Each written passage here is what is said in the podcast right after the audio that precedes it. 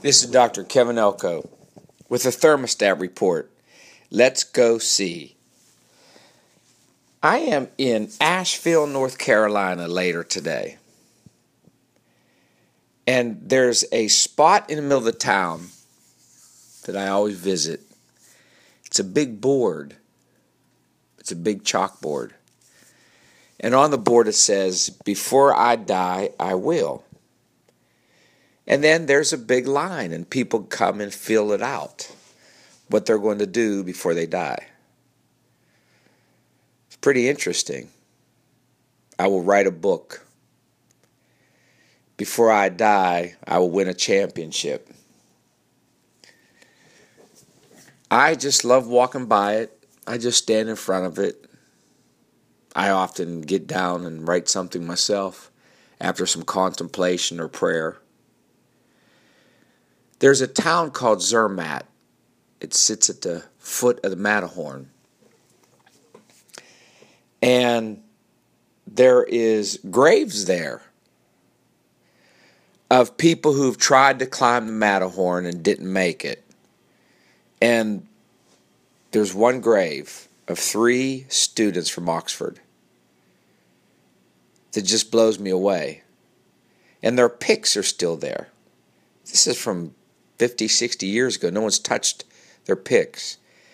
And there's in Latin on their grave, "We who lay here scorn the lesser heights." There's no motivation to me like trying to find out what's in me, find out what my maker put in me.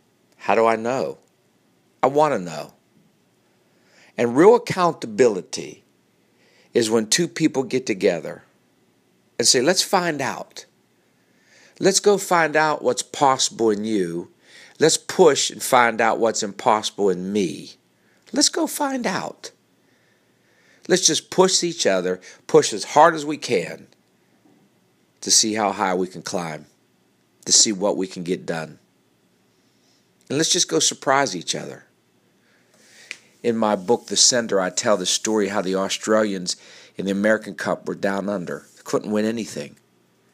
And they got together every single day and visualized winning the race. Three times a day for four years, five thousand times they won it. New possibilities. When they interviewed the captain, so are you surprised? He said, no, we already won it five thousand times. We saw what was possible.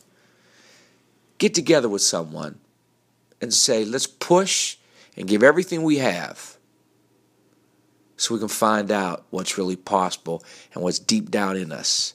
To me, that's the ultimate motivation.